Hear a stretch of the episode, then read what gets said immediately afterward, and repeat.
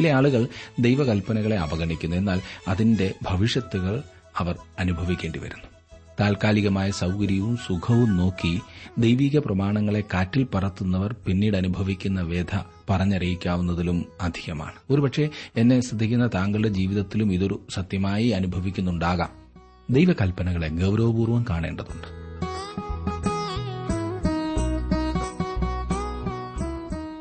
Trans World radio ഇന്ത്യയുടെ ജീവസന്ദേശ വചന പഠന പരിപാടിയിലേക്ക് സ്വാഗതം.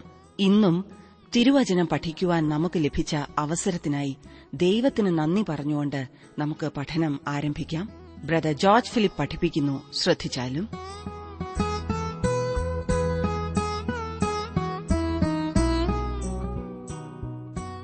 ചങ്ങലയുടെ ബലം അതിലെ ഏറ്റവും ബലഹീനമായ ഖണ്ണിയോളം മാത്രമാണ്.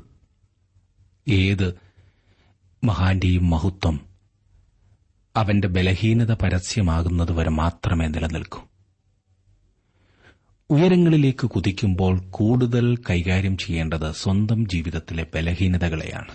അതില്ലാത്ത മനുഷ്യർ ഇല്ലല്ലോ.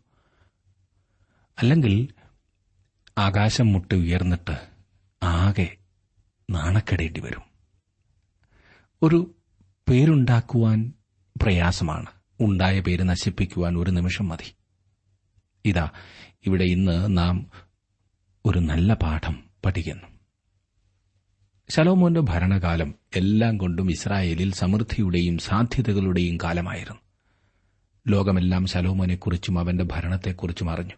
വളരെ ദൂരെ നിന്നുപോലും അവന് അഭിനന്ദങ്ങളുമായി രാജാക്കന്മാരും രാജ്ഞിമാരും വന്നു. ശലോമോന്റെ സമ്പത്തിന് അതിരില്ലായിരുന്നു. അതെ അങ്ങനെയുള്ള ഒരു കാലയളവ്. എല്ലാ വിധത്തിലുള്ള അനുഗ്രഹങ്ങളും ഉണ്ടായിരുന്ന ഒരു കാലയളവ്. എന്നാൽ ഏറ്റവും പരിതാപകരമായ വൻപൻ പരാജയമായിട്ടാണ് ശലോമോനെ തിരുവചനത്തിന്റെ താളുകളിൽ കാണുവാൻ കഴിയുന്നത്. വളരെ ലഭിച്ചവനോട് വളരെ ആവശ്യപ്പെടും എന്ന് ലൂക്കോസിന്റെ സുവിശേഷത്തിൽ നാം വായിക്കുന്നുണ്ടല്ലോ. ഇന്നോളം ജീവിച്ചിരുന്നിട്ടുള്ള ഏത് മനുഷ്യനേക്കാളും അധികം അവസരം ശലോമോനെ ലഭിച്ചിരുന്നു. ആരംഭത്തിൽ തന്നെ പൂജാഗിരികളെ നീക്കുവാൻ സലോമോൻ കൂട്ടാക്കിയിരുന്നില്ല എന്ന് ഒന്ന് രാജാക്കന്മാരുടെ പുസ്തകം മൂന്നാം അധ്യായത്തിന്റെ മൂന്നാം വാക്യത്തിൽ നാം കണ്ടുവല്ലോ. തുടക്കത്തിൽ ഒരു ചെറിയ കുത്തുപോലെ മാത്രം കണ്ടിരുന്നത് ഇപ്പോൾ പടർന്ന് കുഷ്ഠമായി തീർന്നിരിക്കുന്നു. അവന് ആയിരം ഭാര്യമാരായിരുന്നു ഉണ്ടായിരുന്നത് എന്ന് നാം വായിക്കുന്നു. അവർ അന്യജാതിക്കാരായിരുന്നതുകൊണ്ട് ശലോമോന്റെ ഹൃദയം അവർ ജീവനുള്ള ദൈവത്തിങ്കൽ നിന്ന് തിരിച്ചു കളയുകയാണ് ചെയ്തത്. ഈ കാരണത്താൽ ദൈവം ശലോമോനെതിരായി ശത്രുക്കളെ എഴുന്നേൽപ്പിക്കുകയും യരോബയാമിനെ പ്രബലപ്പെടുത്തുകയും അവസാനം രാജ്യം വിഭജിക്കപ്പെടുകയും ചെയ്യുന്നതായി നമുക്ക് കാണാം. പതിനൊന്നാം അധ്യായമാണല്ലോ ഇനി നാം നോക്കേണ്ടത്. ഒന്ന് രാജാക്കന്മാരുടെ പുസ്തകം പതിനൊന്നാം അധ്യായം അതിന്റെ ഒന്നാം വാക്യം. സലോമോൻ രാജാവ് ഫറവോന്റെ മകളെ കൂടാതെ മൊവാബ്യർ അമ്മോന്യർ ഏതോമ്യർ സീതോന്യർ ഹിത്യർ എന്നിങ്ങനെ അന്യജാതിക്കാരത്തികളായ അനേക സ്ത്രീകളെയും സ്നേഹിച്ചു. സ്ത്രീകളെ സംബന്ധിച്ചിടത്തോളം ശലോമോൻ തന്റെ അപ്പന്റെ മാതൃക തന്നെയാണ് പിന്തുടർന്നത് എന്ന് പറയുന്നതിൽ തെറ്റില്ല. എന്നാൽ ദാവിദിന്റെ ജീവിതത്തിലുണ്ടായിരുന്ന മറ്റു വശങ്ങൾ അവൻ മാതൃകയാക്കുവാൻ തയ്യാറായില്ല എന്നത് നിർഭാഗ്യകരമാത്രേ ശലോമോൻ രാജകൊട്ടാരത്തിലാണ് വളർന്നത്. ഈ കാര്യം നാം എപ്പോഴും ഓർക്കണം. ദാവിദിനെ പോലെ ജീവിതത്തിന്റെ പ്രയാസങ്ങളെ അവൻ അറിഞ്ഞിരുന്നില്ല. ജീവിതത്തിലെ അല്ലലറിയാതെ ആഡംബരത്തിൽ കഴിയുന്ന കുട്ടികൾ സാധാരണ വഴിതെറ്റുവാനാണ് സാധ്യത. അല്ലാത്തവരില്ല എന്നല്ല. ജീവിതത്തെ ശരിയാവണ്ണം കാണുവാൻ നാം കുഞ്ഞുങ്ങളെ പരിശീലിപ്പിക്കേണ്ടതുണ്ട്. മരുഭൂമിയിൽ ആട് തീറ്റി നടന്ന ദാവീദ് എന്തെല്ലാം പ്രതിസന്ധികളെ തരണം ചെയ്താണ് സിംഹാസനത്തിലെത്തിയത്. എന്നാൽ ശലോമോൻ സമൃദ്ധിയുടെ മടിത്തട്ടിൽ അല്ലലറിയാതെ കഴിഞ്ഞിരുന്നതാണ്. അതുകൊണ്ട് തന്നെ തന്റെ വഴികൾ ദൈവവഴികളിൽ നിന്നും അകന്നുപോയി. ചിലർ പല രാജ്യത്തെ നാണയത്തൊട്ടുകൾ ശേഖരിക്കുന്നതുപോലെ ഭാര്യമാരെ ശേഖരിക്കുന്നത് ശലോമോന്റെ ഒരു വിനോദമായിരുന്നു എന്ന് തോന്നുന്നില്ലേ? എല്ലാ രാജ്യത്തു നിന്നുമുള്ള എല്ലാ ജാതികളിൽ നിന്നുമുള്ള സ്ത്രീകളെ അവൻ ഭാര്യമാരായിട്ടെടുത്തു ശലോമോന്റെ പരാജയം ദൈവവചനം തുറന്നു കാട്ടുന്നു. പരിശുദ്ധാത്മാവ് ആരുടെയും പാപം മറച്ചുവെച്ച് സംസാരിക്കുന്നില്ല. അവന്റെ ശബ്ദത്തിന് നാം ചെവി കൊടുക്കാത്തത് മാത്രമാണ് നമ്മുടെ പരാജയമെന്ന് ഓർക്കണം. ഈ സ്ത്രീകൾ ശലോമോന്റെ ഹൃദയത്തെ വശീകരിക്കുകയും വിഗ്രഹാരാധനയിലേക്ക് ദേശത്തെ വലിച്ചിഴയ്ക്കുകയും ചെയ്തു. ഈ കാര്യത്തിൽ ശലോമോൻ ദൈവത്തിന്റെ കൽപ്പന ശ്രദ്ധിക്കേണ്ടതായിരുന്നു. എന്നാൽ അവൻ അത് ലംഘിക്കുകയാണ് ചെയ്തത്. രണ്ടാം വാക്യത്തിൽ നാം വായിക്കുന്നത് നിങ്ങൾക്കവരോടുകൂടി കലർച്ചയരുത് അവർക്ക് നിങ്ങളോടും കൂടി കലർച്ചയരുത്. അവർ നിങ്ങളുടെ ഹൃദയത്തെ തങ്ങളുടെ ദേവന്മാരിലേക്ക് വശീകരിച്ച് കളയുമെന്ന് യഹോവ ഇസ്രായേൽ മക്കളോട് അരളി ചെയ്ത അന്യജാതികളിൽ നിന്നുള്ളവരെ തന്നെ അവരോട് ശലോമോൻ സ്നേഹത്താൽ പറ്റിച്ചേർന്നിരുന്നു. ദൈവത്തിന്റെ കൽപ്പനയെക്കുറിച്ചാണ് ഇവിടെ നാം വായിക്കുന്നത്. അന്യജാതികളിലുള്ള സ്ത്രീകളെ വിവാഹം ചെയ്യരുതെന്ന് ദൈവം ശലോമോന് വ്യക്തമായ നിർദ്ദേശം നൽകിയിരുന്നതാണ്. ദൈവകൽപ്പനയെ ഗണ്യമാക്കാതിരിക്കുവാനാണ് ശലോമോൻ ആഗ്രഹിച്ചത്. അവൻ ഒന്നിനെയല്ല അന്യജാതികളിൽ നിന്നുള്ള അനേകം ഭാര്യമാരെ വിവാഹം ചെയ്തു. അവർ അവനെ ദൈവത്തിൽ നിന്നും അകറ്റിക്കളഞ്ഞു. നമ്മുടെ ബലവും ബലഹീനതകളും ദൈവത്തിനറിയാം. അവന്റെ കൽപ്പനകൾ എല്ലായ്പ്പോഴും നമ്മുടെ നന്മയ്ക്ക് മാത്രമാണ്. ചില ആളുകൾ ദൈവകൽപ്പനകളെ അവഗണിക്കുന്നു. എന്നാൽ അതിന്റെ ഭവിഷ്യത്തുകൾ അവർ അനുഭവിക്കേണ്ടി വരുന്നു താൽക്കാലികമായ സൌകര്യവും സുഖവും നോക്കി ദൈവിക പ്രമാണങ്ങളെ കാറ്റിൽ പറത്തുന്നവർ പിന്നീട് അനുഭവിക്കുന്ന വ്യഥ പറഞ്ഞറിയിക്കാവുന്നതിലും അധികമാണ്. ഒരുപക്ഷെ എന്നെ ശ്രദ്ധിക്കുന്ന താങ്കളുടെ ജീവിതത്തിലും ഇതൊരു സത്യമായി അനുഭവിക്കുന്നുണ്ടാകാം.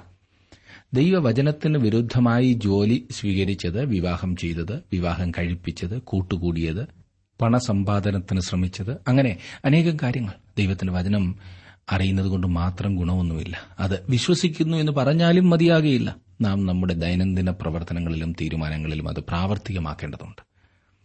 ദൈവകൽപ്പനകളെ ഗൌരവപൂർവം കാണേണ്ടതുണ്ട്. സലോമോന്റെ ജീവിതത്തെ ഞാൻ തരം താഴ്ത്തുകയാണെന്ന് ചിന്തിക്കരുത്. എന്നാൽ അവന്റെ പരാജയം ഒരു പാഠമായി കാണുവാൻ ഉപദേശിക്കുക മാത്രമാണ്. സ്നേഹത്തെ കാമവികാരമാക്കി മാറ്റിമറിക്കുന്നതിന്റെ തിരുവചനത്തിലെ ഒരു ഉദാഹരണമാണ് ഈ ഭാഗത്ത് നാം കാണുന്നതെന്നത്രേ ഞാൻ കരുതുന്നത്. അതായിരുന്നു ശലോമോന്റെ ഉദ്ദേശം. വിവാഹബന്ധം ഒന്നാമതായി സ്നേഹബന്ധം ആകുന്നു. സ്നേഹമെന്ന ഖണ്ണിയാൽ ബന്ധിക്കപ്പെട്ടതല്ല എങ്കിൽ അത് ദൈവഹിതത്തിന് വെളിയിലാണ്. കാമവികാരം ഒരിക്കലും വിവാഹബന്ധത്തിന് അടിസ്ഥാനമാകരുത്. അത് സ്നേഹത്താൽ ഒന്നാക്കപ്പെട്ട ഭാര്യയും ഭർത്താവും തമ്മിലുള്ള ബന്ധത്തിന് ഉറപ്പേകുന്ന ഘടകങ്ങളിൽ ഒന്നു മാത്രമാണ്. അനേകരും വിവാഹം ചെയ്യുന്നത് തന്നെ ഈ വികാര സമ്പൂർത്തിക്കായിട്ടാണ്. അത് കുടുംബജീവിതത്തെ തകർക്കും. ജ്ഞാനിയായിരുന്ന ശലോമോൻ ഈ കാര്യത്തിൽ മണ്ടനായി മണ്ടനായിപ്പോയത് പരാജയപ്പെട്ടു പോയത് ശ്രദ്ധിക്കൂ. അവൻ സ്ത്രീകളുടെ കൊട്ടാരത്തിലാണ് വളർത്തപ്പെട്ടത്. പരുക്കനായോ പുരുഷത്വമുള്ളതായോ ഒന്നും അവൻ അറിഞ്ഞിരുന്നില്ല. ശലോമോൻ പ്രായപൂർത്തിയായപ്പോൾ അവൻ അവന്റെ സമയം സ്ത്രീകളെ ശേഖരിക്കുന്നതിനായി കളഞ്ഞു. അവരുടെ കൂടെയുള്ള ജീവിതമാണ് അവൻ ശീലിച്ചിരുന്നത്. നമ്മുടെ സമൂഹത്തിൽ ഇന്ന് കാണുന്ന അനേകം ആളുകളുടെ കൂട്ട് തന്നെയായിരുന്നു അവൻ. ഈ വിഷയത്തിൽ ദൈവം അവനുമായി ഇടപെടുവാൻ പോവുകയാണ്. ശലോമോൻ ചെയ്തതിനെ ദൈവം അംഗീകരിച്ചില്ല എന്ന് തിരുവചനം പറയുന്നു. മൂന്നാം വാക്യത്തിൽ നാം വായിക്കുന്നത് അവൻ എഴുന്നൂറ് കുലീന പത്നികളും മുന്നൂറ് വെപ്പാട്ടികളും ഉണ്ടായിരുന്നു. അവന്റെ ഭാര്യമാർ അവന്റെ ഹൃദയത്തെ വശീകരിച്ചു കളഞ്ഞു. തന്റെ വലിയ ജ്ഞാനത്തിനിടയിൽ തന്നെ ശലോമോന് ചില ബലഹീന വശങ്ങളും കൂടി ഉണ്ടായിരുന്നു. അനുരഞ്ജനത്തോടോ കാമവികാരങ്ങളോടോ ഇല്ല എന്ന് പറയുവാൻ അവന് കഴിഞ്ഞില്ല. അവന്റെ വിവാഹങ്ങൾ രാഷ്ട്രീയമായ കൂട്ടുകെട്ടുകളെ ശക്തിപ്പെടുത്തുന്നതായാലും ശരി സ്വന്തം ജഡീക സംതൃപ്തിക്ക് വേണ്ടിയായാലും ശരി ഈ അന്യജാതിക്കാരത്തികളായ ഭാര്യമാർ അവനെ വിഗ്രഹാരാധനയിലേക്ക് വലിച്ചഴിച്ചു. താങ്കൾക്ക് ഒരുപക്ഷെ ശക്തമായ വിശ്വാസം കണ്ടെന്ന് വന്നേക്കാം. എന്നാൽ താങ്കൾക്ക് ചില ബലഹീനതകളും ഉണ്ടായി എന്ന് മറക്കരുത്. സാധാരണയായി പരീക്ഷ വന്നുപെടുന്നത് സൂക്ഷ്മം അവിടെയായിരിക്കും. താങ്കളുടെ ബലഹീന വികാരങ്ങളെ ശക്തീകരിക്കുക. ബലഹീന വശങ്ങളെ എപ്പോഴും ശ്രദ്ധിക്കുക. ലോകം കണ്ടിട്ടുള്ളതിലേക്കും ജ്ഞാനിയായ മനുഷ്യൻ വീഴാമെങ്കിൽ നമ്മുടെ കാര്യം പറയേണ്ടതുണ്ടോ? സൂക്ഷിക്കുക സുഹൃത്തെ വളരെ സൂക്ഷിക്കുക. എങ്ങനെയെന്നാൽ ശലോമോൻ വയോധികനായപ്പോൾ ഭാര്യമാർ അവന്റെ ഹൃദയത്തെ അന്യദേവന്മാരിലേക്ക് വശീകരിച്ചു എന്ന് നാലാം വാക്യത്തിൽ വായിക്കുന്നു. അവന്റെ ഹൃദയം അവന്റെ അപ്പനായ ദാവിദിന്റെ ഹൃദയം പോലെ തന്റെ ദൈവമായി യഹോവയെങ്കിൽ ഏകാഗ്രമായിരുന്നില്ല. ഒരു രാജ്യത്തെ മുഴുവൻ ഭരിക്കുന്ന വലിയ സമ്മർദ്ദം ശലോമോൻ ഭംഗിയായി കൈകാര്യം ചെയ്തു. എന്നാൽ തങ്ങളോടൊപ്പം തങ്ങളുടെ ദൈവത്തെ ആരാധിക്കുവാൻ സമ്മർദ്ദം ചെലുത്തിയ ഭാര്യമാരുടെ നിർബന്ധത്തെ കൈകാര്യം ചെയ്യുവാൻ ശലോമോന് സാധിച്ചില്ല. വിവാഹത്തിലും അടുത്ത സുഹൃത് ബന്ധങ്ങളിലും അനുരഞ്ജനപ്പെട്ടു പോകുവാനുള്ള സമ്മർദ്ദത്തെ ചെറുത്തു തോൽപ്പിക്കുവാൻ ബുദ്ധിമുട്ടാണ്. നാം സ്നേഹിക്കുന്നവരുടെ ആഗ്രഹങ്ങളോട് താതാത്മ്യപ്പെട്ടു പോകുവാൻ നമ്മുടെ സ്നേഹം നമ്മെ നിർബന്ധിക്കും. അപ്രകാരത്തിലുള്ള സമ്മർദ്ദമുണ്ടായപ്പോൾ ശലോമോൻ ആദ്യം അതിനോട് എതിർത്തു നിന്നു. നിർമ്മല വിശ്വാസം അവൻ കാത്തുസൂക്ഷിച്ചു എന്നാൽ നിരന്തര സമ്മർദ്ദം അന്ന് നിലവിലിരുന്ന വിഗ്രഹാരാധനയെ അംഗീകരിക്കുവാൻ അവന് തോന്നിച്ചു. ഒടുവിലായി അവൻ തന്നെ വിഗ്രഹാരാധനയിൽ മുഴുകി. തനിക്കും തന്റെ രാജ്യത്തിനും സംഭവിക്കാവുന്ന അപകടത്തെ ശലോമോൻ നിരാകരിച്ചു എന്ന് നമുക്ക് കാണാം. നമുക്ക് ദൈവത്തോടുള്ള സമർപ്പണത്തെ പങ്കുവയ്ക്കുവാൻ താൽപര്യമില്ലാത്തവരുമായി വിവാഹബന്ധത്തിൽ ഏർപ്പെടുന്നതിനെ ദൈവം അനുവദിക്കുന്നില്ല. പലരും ചോദിക്കാറുണ്ട് ഈ സ്ത്രീകൾ ശലോമോന്റെ ഹൃദയത്തെ വശീകരിച്ചതുപോലെ അല്ലെങ്കിൽ തെറ്റിലേക്ക് കൊണ്ടുപോയതുപോലെ നന്മയിലേക്ക് മറ്റുള്ളവരെ കൊണ്ടുവരുവാൻ ഇതുപോലെയുള്ള ബന്ധങ്ങൾ ഉപകരിക്കുകയില്ലയോ എന്ന് സാധ്യത വളരെ വളരെ കുറവാണ്. നന്മയിലേക്ക് നയിക്കുന്നതിനേക്കാൾ ഒരു കൽപ്പന ലംഘിച്ച് തിന്മയ്ക്ക് അവസരം കൊടുത്തയാൾ കൂടുതൽ തിന്മയിലേക്ക് മാത്രമേ പോകുവാനിടയുള്ളൂ. എന്തെങ്കിലും മറ്റ് ലാഭങ്ങൾ നോക്കിയായിരിക്കുമല്ലോ ഇങ്ങനെ ഒരു അനുസരണക്കേടിന് മുതിരുന്നത്. ഈ വിഷയം വളരെ ഗൌരവപൂർവം ഓരോ മാതാപിതാക്കളും വിവാഹിതരാകുവാൻ ആഗ്രഹിക്കുന്ന ഓരോരുത്തരും എടുക്കേണ്ടതാണ്. അഞ്ചു മുതൽ വാക്യങ്ങളിൽ സലോമോൻ സീതോന്യ ദേവിയായ അസ്തരോത്തിനെയും അമ്മോന്യരുടെ മ്ലേച്ഛ വിഗ്രഹമായ മിൽക്കോമിനെയും ചെന്ന് സേവിച്ചു. താഴെ അവൻ എന്തൊക്കെയാണ് കാട്ടിക്കൂട്ടിയതെന്ന് നാം കാണുന്നു. പലരും ചോദിക്കാറുണ്ട് ശലോമോൻ വളരെ ജ്ഞാനിയായിരുന്നെങ്കിൽ എന്തുകൊണ്ട് അവൻ ദൈവത്തിൽ നിന്നും തിരിഞ്ഞുപോയി എന്ന്. ഇതിന്റെ കാരണം നേരത്തെ നാം ചിന്തിച്ചതാണ് ദൈവം നൽകിയ ജ്ഞാനം ശലോമോൻ രാഷ്ട്രീയ കാര്യങ്ങൾക്കായി ഉപയോഗിച്ചെങ്കിലും തന്റെ ആത്മീയ ജീവിതത്തിൽ അവൻ അത് ഉപയോഗിച്ചില്ല. ജീവിക്കുവാനുള്ള ശരിയായ വഴി അവൻ അറിയാമായിരുന്നു എങ്കിലും അത് ചെയ്യുവാനുള്ള ഹൃദയം അവനെപ്പോഴും ഉണ്ടായിരുന്നില്ല. പല ആളുകൾക്കും ശരിയും തെറ്റും തിരിച്ചറിയുവാനുള്ള ജ്ഞാനം ആവശ്യത്തിനുണ്ട്. എന്നാൽ അവർ എപ്പോഴും ശരിയായ കാര്യങ്ങൾ ചെയ്യില്ല. ശരിയായ കാര്യങ്ങൾ ചെയ്യുവാനുള്ള ജ്ഞാനം മാത്രമല്ല മനസ്സും കൂടി നാം വളർത്തിയെടുക്കണം. ഒൻപത് മുതൽ വാക്യങ്ങൾ നാം വായിക്കുന്നത് തനിക്ക് രണ്ടു പ്രാവശ്യം പ്രത്യക്ഷനാകുകയും അന്യദേവന്മാരെ ചെന്ന് സേവിക്കരുതെന്ന കാര്യത്തെക്കുറിച്ച് തന്നോട് കൽപ്പിക്കുകയും ചെയ്തിരുന്ന ഇസ്രായേലിന്റെ ദൈവമായ യഹോവയെ വിട്ട് ശലോമോൻ തന്റെ ഹൃദയം തിരിക്കുകയും യഹോവ കൽപ്പിച്ചത് പ്രമാണിക്കാതെ ഇരിക്കുകയും ചെയ്യുക കൊണ്ട് യഹോവ അവനോട് കോപിച്ചു. താഴോട്ട് നാം വായിക്കുമ്പോൾ അതുതന്നെയാണ് നാം കാണുന്നത്.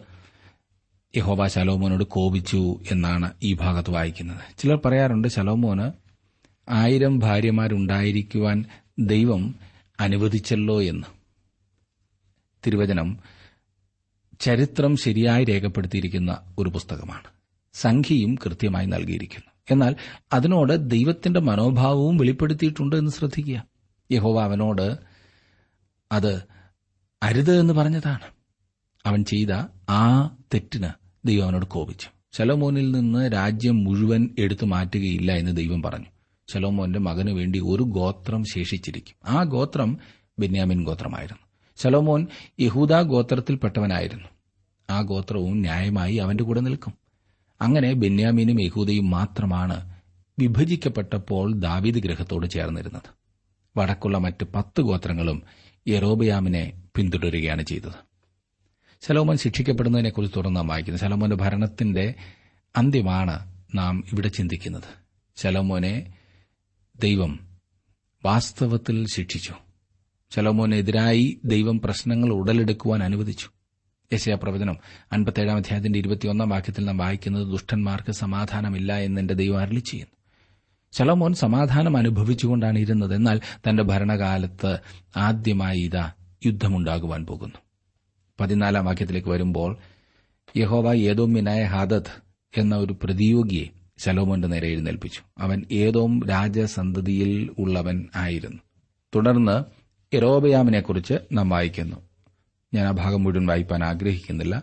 ഇരുപത്തിയേഴ് ഇരുപത്തിയെട്ടും വാക്യങ്ങളിലേക്ക് നാം വരുമ്പോൾ അവിടെ നാം കാണുന്നത് അവൻ രാജാവിനോട് മത്സരിപ്പാനുള്ള കാരണം എന്തെന്നാൽ ശലോമോൻ മില്ലോ പണിത് തന്റെ അപ്പനായ ദാവിദിന്റെ നഗരത്തിന്റെ അറ്റകുറ്റം തീർത്തു. എന്നാൽ യറോബയാം ബഹുപ്രാപ്തിയുള്ള പുരുഷനായിരുന്നു. ഈ യൗവനക്കാരൻ പരിശ്രമശീലൻ എന്ന് കണ്ടിട്ട് ശലോമോൻ യോസഫ് ഗ്രഹത്തിന്റെ കാര്യാദികളെയൊക്കെയും അവന്റെ വിചാരണയിൽ ഏൽപ്പിച്ചു.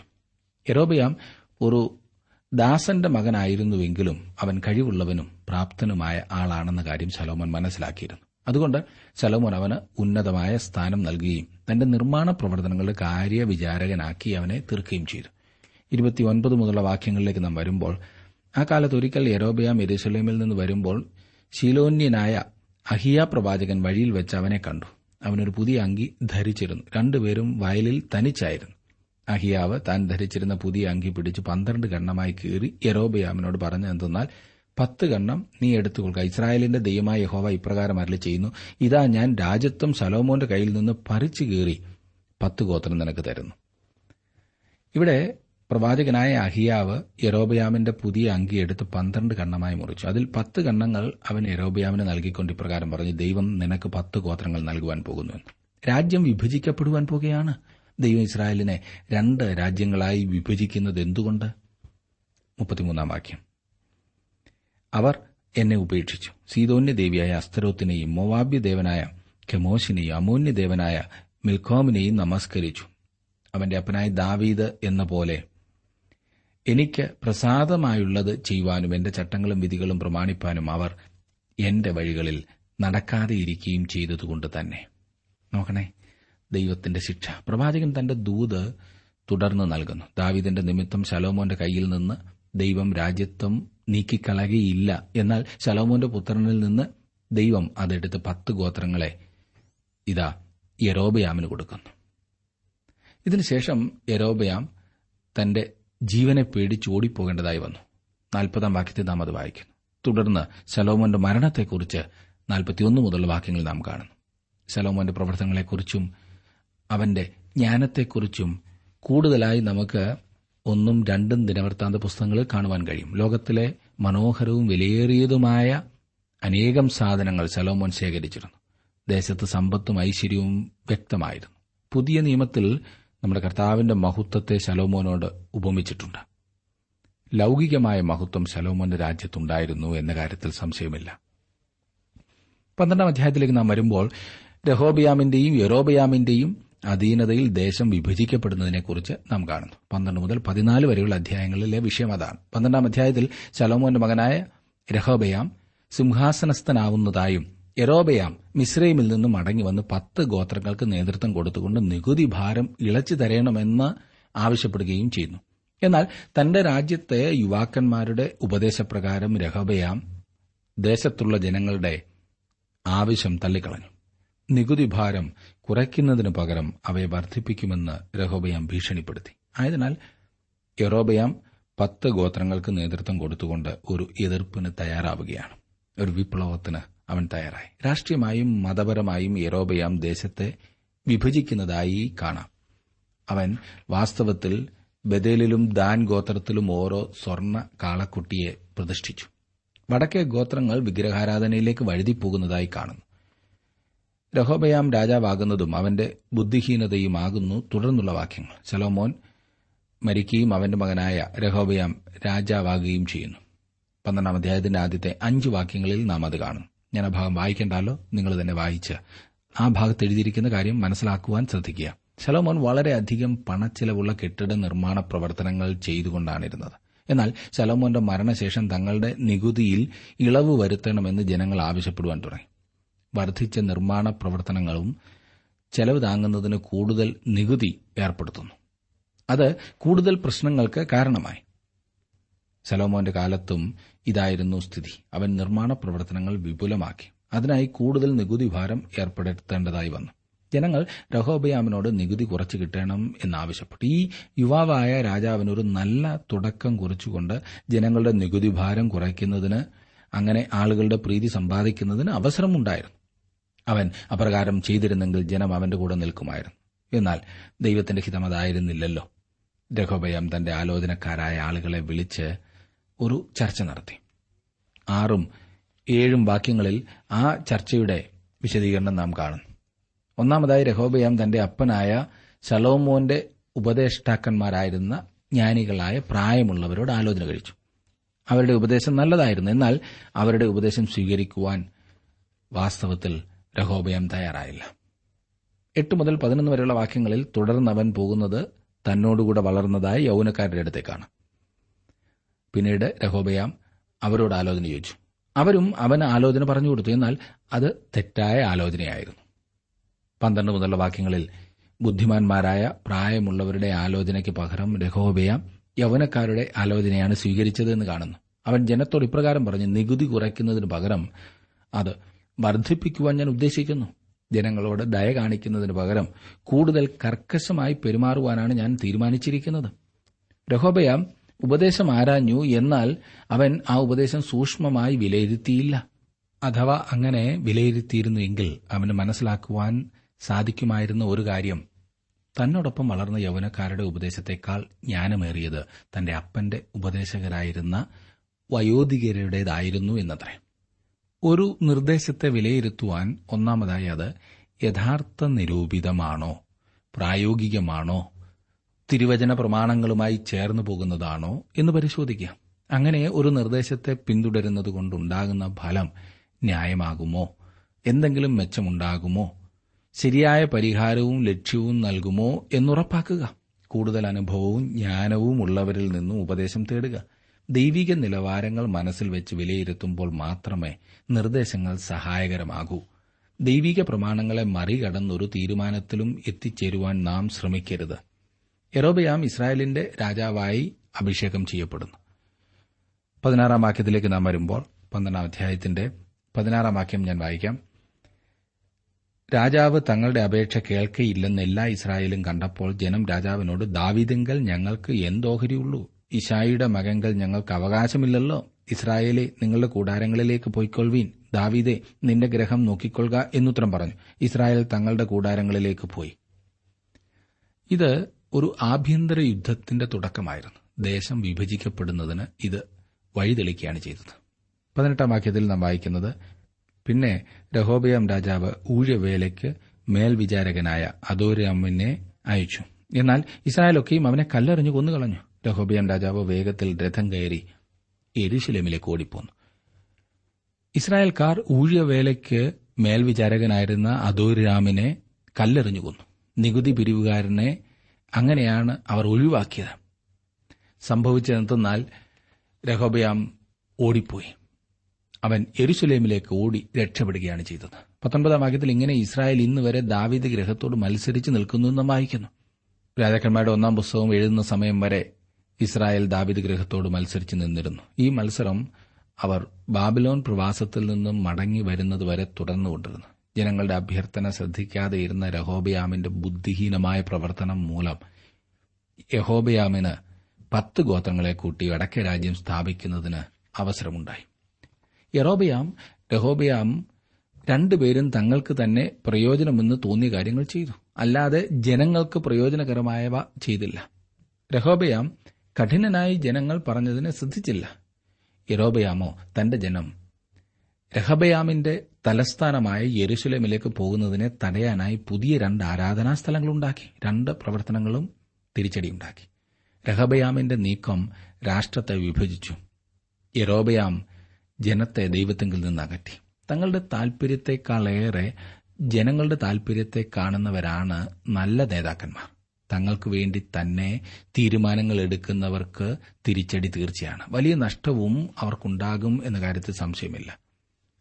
നാം ഇരുപത്തിയഞ്ച് മുതലുള്ള വാക്യങ്ങളിൽ എറോബയാമിന്റെ അന്യദൈവങ്ങളിലേക്ക് ജനങ്ങളെ വലിച്ചുകൊണ്ടുപോകുന്ന ആ അവസ്ഥ കാണുവാൻ സാധിക്കും. എറോബയാം ബദേലിലും ദാൻ ഗോത്രത്തിലും സ്വർണം കൊണ്ട് ഓരോ കാളക്കുട്ടിയെ പ്രതിഷ്ഠിച്ചു എന്ന് നാം വായിക്കുന്നു.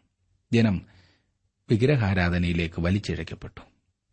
ജനം ആരാധനയ്ക്കായി യെരുസലേം ദേവാലയത്തിലേക്ക് പോകാതിരിക്കുന്നതിന് വേണ്ടിയാണ് യറോബയാം അവയെ അവിടെ പ്രതിഷ്ഠിച്ചത്. വടക്കേ ദേശത്ത് അങ്ങനെ വലിയ പാപം കടന്നുകൂടുന്നതായി നാം കാണുന്നു. വിഭജിക്കപ്പെട്ട ദേശത്തിന്റെ ചരിത്രമാണ് തുടർന്ന് നാം കാണുന്നത്. ഒന്നും രണ്ടും രാജാക്കന്മാരുടെ പുസ്തകത്തിൽ നാം കാണുന്നത് ആദ്യമായി ഇസ്രായേലിനെക്കുറിച്ചുള്ള കുറച്ച് ചരിത്രം രേഖപ്പെടുത്തിയതിനു ശേഷം യഹൂദയെക്കുറിച്ച് പറഞ്ഞിരിക്കുന്നതായിട്ടാണ് കാണുന്നത്. രണ്ട് രാജ്യത്തെയും കുറിച്ചുള്ള ചരിത്രം നാം പഠിക്കുന്നുണ്ട്. മുപ്പത് മുതലുള്ള വാക്യങ്ങളിൽ നാം വായിക്കുമ്പോൾ അവിടെ കാണുന്നത് ഒരു കാളക്കുട്ടി ഉണ്ടാക്കി ആരാധിച്ചതിന്റെ അത്യാപത്ത് പണ്ട് ഇസ്രായേൽ ജനം അനുഭവിച്ചത് എറോബയാമോ അവന്റെ ഉപദേശകരോ പഠിച്ചില്ല എന്നുള്ളതാണ്. ഒരുപക്ഷെ അവർ വചനത്തെക്കുറിച്ച് അറിവില്ലാത്തവരായിരിക്കും. അല്ലാത്തപക്ഷം അവർ ആ സംഭവം അറിഞ്ഞിട്ടും അതിനെ അവഗണിക്കുകയായിരുന്നിരിക്കും. കഴിഞ്ഞ കാലങ്ങളിൽ ദൈവം പ്രവർത്തിച്ച രീതിയെക്കുറിച്ച് അതൊക്കെ സ്വന്തം ജീവിതത്തിൽ പാഠങ്ങളായി അംഗീകരിക്കുവാൻ സാധിക്കാത്ത ആ അവസ്ഥ വളരെ മോശപ്പെട്ടതാണ്. പഴയ കാലത്തു നിന്നും പഠിക്കുന്നുവെങ്കിൽ അതേ തെറ്റുകൾ ആവർത്തിച്ച് ആപത്തിൽ ചാടേണ്ട ഗതികേടുണ്ടാകുകയില്ല യറോബയാം നിയമിച്ച ഈ ഉത്സവ കൊയ്ത്ത് സമയത്ത് ആഘോഷമായ കൂടാരപ്പെരുന്നാളിന്റെ ഒരു അനുകരണം ആയിരുന്നിരിക്കും. യറോബയാം എരുസലേമിലെ ആഘോഷം കഴിഞ്ഞ് ഒരു മാസം കൂടി കഴിഞ്ഞാണ് തന്റെ ആഘോഷം വെച്ചത്. അതിന്റെ പ്രധാന കാരണം തെക്ക് വിളവെടുപ്പ് കഴിഞ്ഞ് ഏതാനും ആഴ്ചകൾക്ക് ശേഷമാണ് വടക്ക് വിളവെടുപ്പ് നടന്നിരുന്നത്. അതിലുപരി ഇസ്രായേലിന്റെ ആരാധന യഹൂദയുടേതിൽ നിന്നും വ്യത്യസ്തമാക്കുവാൻ എരോബയാം ആഗ്രഹിച്ചു. അവൻ ചിന്തിച്ചു അവന്റെ പുതിയ ഉത്സവം എരുസലേമിനെതിരെ ഒരു നീക്കമാകുമെന്ന്. അതുമൂലം അവന്റെ ആളുകൾ പ്രചോദിതരായി അവരുടെ രാജ്യത്ത് തന്നെ തങ്ങുകയും ചെയ്യുമെന്ന് അവൻ ചിന്തിച്ചു. അവന്റെ യഥാർത്ഥ ഉദ്ദേശം രാഷ്ട്രീയമായിരുന്നു. മതപരമല്ലായിരുന്നു. മതപരമെന്ന് തോന്നുന്നതിനെ എല്ലാം പിന്താങ്ങുവാൻ ഓടരുത്. രാഷ്ട്രീയ ലാഭങ്ങൾക്കായി മതപരമായ ആചാരങ്ങളെ ഉപയോഗിക്കുന്ന തെറ്റിയ നേതൃത്വം ഇന്നുമുണ്ട് എന്നോർക്കണം. ഒരു സ്ഥലത്ത് കൂടുതൽ പണം വീഴുന്നു എന്ന് തോന്നൽ ഉണ്ടായാൽ അതുപോലെയൊന്ന് ഇവിടെയും തുടങ്ങുമില്ലേ ഒരു വ്യക്തിയുടെ അടവ് ഫലിക്കുന്നു എന്ന് കണ്ടാൽ അതിനെ അതുപോലെ അനുകരിച്ച് അണികളെ തങ്ങളോടൊപ്പം നിർത്തുക. എന്തിനാണ് അവിടേക്ക് പോകുന്നത്? ഇവിടെ നമുക്കും അതുതന്നെ ആകാമല്ലോ എന്ന ചിന്ത. അതുകൊണ്ട് തന്നെ ഇല്ലാത്ത വരങ്ങൾ ഉണ്ടെന്ന് കാണിക്കുവാൻ തത്രപ്പെട്ട് മനുഷ്യരെ കബളിപ്പിക്കുന്നു. ഇസ്രായേലിലെ ആദ്യ പിതാക്കന്മാരുടെ കാലത്ത് ബഥേൽ അർത്ഥവത്തായ ഒരു പട്ടണമായിരുന്നു. ആരാധനയുടെയും ദൈവത്തോടുള്ള സമർപ്പണത്തിന്റെയും ഒക്കെ പ്രതീകമായിരുന്നു ബഥേൽ. കാരണം ഈ പറഞ്ഞ സ്ഥലത്തായിരുന്നു തങ്ങളുടെ പിതാവായ യാക്കോബ് തന്നെ തന്നെ പുനഃപ്രതിഷ്ഠ ചെയ്തത്. യെരുസലേമിനോട് കിടപിടിക്കുവാൻ യറോബയാം വടക്കേ രാജ്യത്തിലെ പ്രധാന മതപരമായ പട്ടണമായി ബദേലിനെ പ്രഖ്യാപിച്ചു. എന്നാൽ ബദേലിലെ മതം ഒരു വിഗ്രഹത്തെ ചുറ്റിപ്പറ്റിയുള്ളതായിരുന്നു. ഇത് ഇസ്രായേലിന്റെ അധപതനത്തിന് വഴിയൊരുക്കി. നോക്കണേ ബദേൽ ദുഷ്ടത നിറഞ്ഞതും വിഗ്രഹാരാധനയുടെ ഒരു കേന്ദ്രവുമായി തീർന്നു ഒരു സ്ഥലം പേരുകൊണ്ട് മാത്രം അനുഗ്രഹിക്കപ്പെട്ടതാകുന്നില്ല ദൈവം ഹൃദയങ്ങളെയാണ് നോക്കുന്നത്.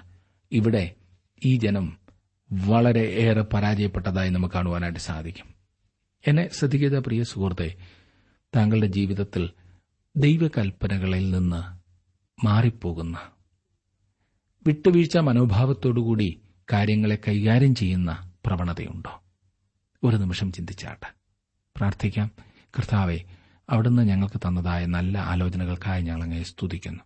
അവിടുത്തെ വചനം അനുസരിച്ച് എന്ത് വില കൊടുത്തും അതനുസരിച്ച് മുൻപോട്ട് പോകാൻ അവിടെ ഞങ്ങളെ ശക്തീകരിക്കണമേ. വചനം കേട്ട എല്ലാവരെയും അവിടെ നിന്ന് അനുഗ്രഹിച്ചാട്ട് ക്രിസ്തുവേശുവിന്റെ നാമത്തിൽ തന്നെ. ആമേൻ.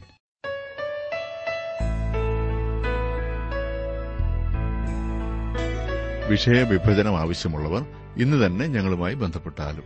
കൂടാതെ ഓഡിയോ സി ഡി തയ്യാറാകുന്നുണ്ട് ആഗ്രഹിക്കുന്നവർ ഞങ്ങളുടെ തിരുവല്ല ഓഫീസുമായി ബന്ധപ്പെട്ടാലും